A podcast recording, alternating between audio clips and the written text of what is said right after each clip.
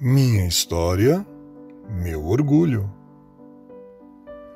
Prestes a completar 80 anos de idade, Marlene Michels Ortiz se lembra com muito amor, carinho e orgulho de sua trajetória profissional. Um caminho que foi trilhado com muita dedicação e respeito. Nem mesmo os grandes desafios foram capazes de impedir que a pedagoga Marlene realizasse o seu trabalho com muita dedicação, vocação e amor.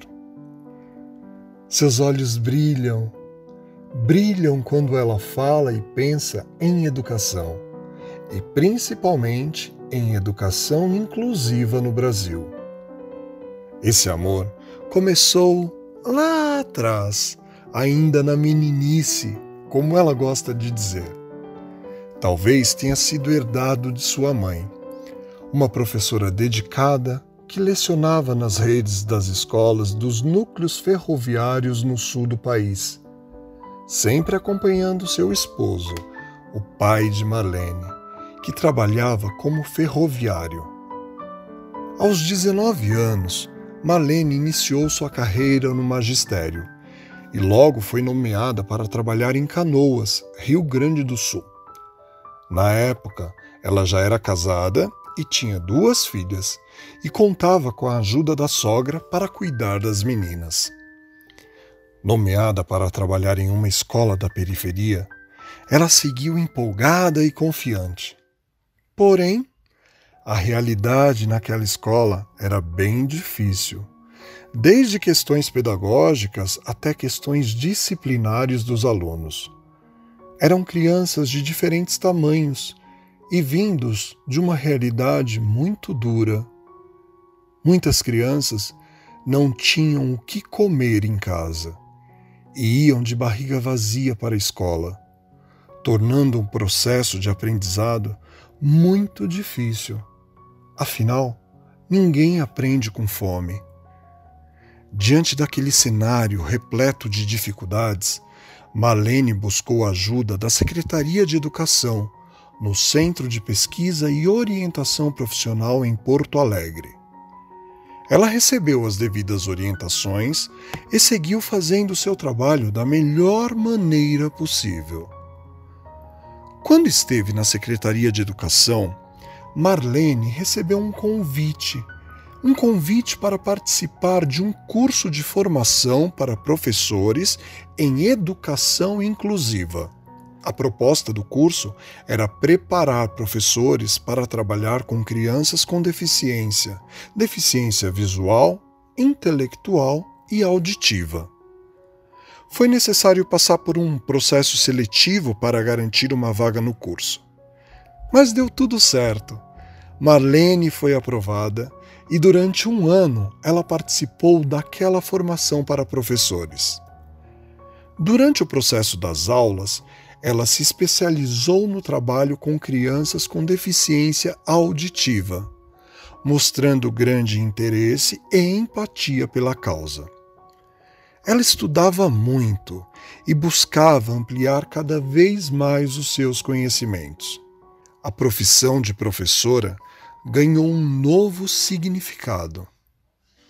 Ainda naquele ano, 1970, Marlene engravidou do terceiro filho. E isso deu a ela ainda mais alegria e vontade de continuar estudando, o que garantiu ao final do curso a nota máxima e o título de aluna número um do ano. Como consequência dos bons resultados, Marlene recebeu um convite feito pela Secretaria de Educação para fazer parte da criação do projeto da Fundação de Atendimento ao Excepcional no Rio Grande do Sul. Ela aceitou o convite. Em paralelo, ela foi cedida pela secretaria para dar aulas em uma outra escola que atendia crianças com deficiência. Marlene ficou responsável por uma turma de crianças pequenas. Foi amor à primeira vista. Acompanhar o desenvolvimento dos pequenos era algo maravilhoso e fruto de muito, muito trabalho. Passar um período na escola especial era assim que essas escolas eram chamadas na época. Aumentou ainda mais a experiência e o engajamento de Marlene frente aos processos de inclusão da criança com deficiência. O desejo de fazer a diferença na vida das crianças era tão grande que Marlene, mesmo quando estava em casa de folga, não parava de estudar. E uma das formas que ela encontrou foi a seguinte: ao assistir televisão, ela tirava totalmente o volume e a TV ficava sem áudio. Dessa forma, ela exercitava sua capacidade de atenção e de fazer leitura labial recurso que na época era a principal ferramenta de comunicação com as pessoas surdas. Sua dedicação tinha um impacto muito positivo na vida de seus alunos. Depois de muito trabalho, no ano de 1974, era chegada a hora de arregaçar ainda mais as mangas e tirar o projeto da fundação do papel e a fundação tornava-se assim uma realidade, atendendo várias crianças e seus familiares. Marlene estava pronta, fazendo parte de uma equipe multidisciplinar, onde de fato sua presença e suas experiências fariam muita diferença na equipe. Desenvolver atividades para as pessoas com deficiência auditiva era mais que um trabalho, era uma missão, algo que motivava Marlene diariamente. E seu trabalho ultrapassava os limites da fundação. Ela estava junto com as famílias dos alunos, prestava serviços de assessoria e treinamento para professores e criava estratégias de maneira de incluir os alunos em todas as esferas sociais, lutando, quebrando barreiras e principalmente o preconceito. Marlene assumiu diferentes cargos na fundação e ficou por lá até se aposentar. Viu bem de perto vidas de crianças e de suas famílias serem transformadas, graças ao empenho dos professores e uma equipe comprometida.